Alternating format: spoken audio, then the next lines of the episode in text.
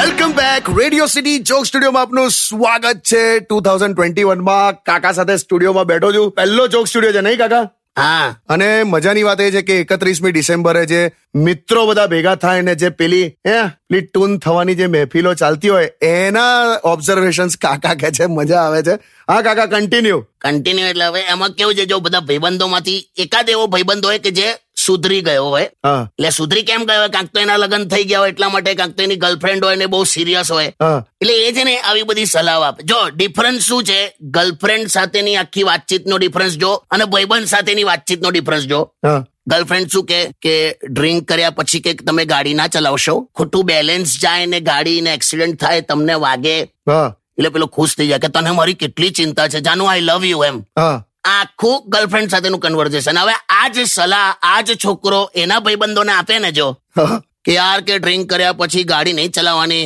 Balance જાય accident થાય તો પેલો હું કે ખબર હું? બેવે તબ આપને ના શીખવાડીશ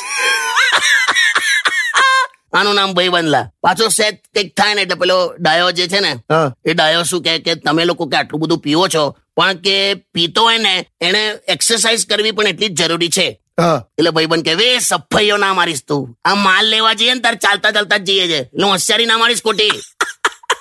પણ જો એટલે એક વસ્તુ નક્કી છે કે તમે ભાઈબંધો સાથે બેઠા હો ને હા તો તમારે સલાહ એટલી જ આપવાની જેટલી ગાળ ખાવાની હિંમત હોય તમારી ક્યાં બાત હે કાકા કન્ટિન્યુ કન્ટિન્યુ હજુ આપણે આ સાંભળીશું સ્ટેડિયમ વિથ કિશોર કાકા only on radio city ninety one